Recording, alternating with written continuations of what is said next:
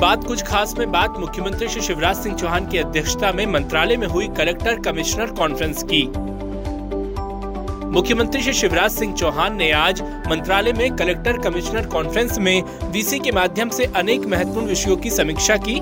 CM ने कहा कि 7 फरवरी की तारीख को फिर से अन्न उत्सव का कार्यक्रम होगा। इसमें जनता का फीडबैक भी लिया जाएगा।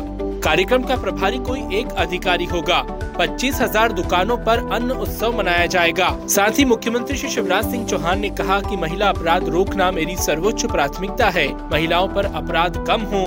जिला वाइज इसका विश्लेषण करें। किसी भी कीमत पर महिलाओं के विरुद्ध अपराध रोकना ही है। ऑपरेशन मुस्कान हमको चलाना है, बच्चियों को ढूंढ कर लाना है। मुख्यमंत्री ने जल जीवन मिशन के कार्यों की समीक्षा कर कहा कि जल जीवन मिशन के अंतर्गत इस बात पर ध्यान दिया जाए कि कार्य गुणवत्ता पूर्ण हो। स्वच्छ सर्वेक्षण 2022 की तैयारी नगरीय क्षेत्र की सड़कों के संधारण एवं नगरीय क्षेत्रों में सीवरेज ट्रीटमेंट की समीक्षा में निर्देश दिए कि अमरकंटक, जहाँ नर्मदा का उद्गम स्थल है, वहाँ किसी भी कीमत पर सीवरेज का पानी न मिले। शहर की सभी सड़कें ठीक होनी चाहिए। इसे प्राथमिकता से लें। हमको ये जिद बना लेनी चाहिए कि हमारे ज़िले को स्वच्छता में बेहतर रैंकिंग मिले। इसे जन आंदोलन का रूप दें। मुख्यमंत्री श्री चौहान ने कहा कि सुशासन का प्रमुख अंग है।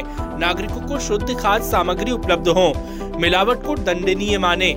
इसके खिलाफ ज़ीरो टॉलरेंस की नीति अपनाएँ। गरीब का राशन हम किसी को खाने नहीं देंगे। जिसने किया, उसे जेल भेजने से लेकर सभी आवश्यक कार्रवाई सुनिश्चित करें। सीएम ने कहा कि ये कलेक्टर कमिश्नर कॉन्फ्रेंस जनता को सुशासन देने का महत्वपूर्ण माध्यम है। विकास जन कल्याण योजनाओं का बेहतर क्रियान्वयन, बिना परेशानी सबको सेवा का लाभ मिले। मध्य प्रदेश शांति का टापू रहे। हम ऐसा माहौल बनाएँ।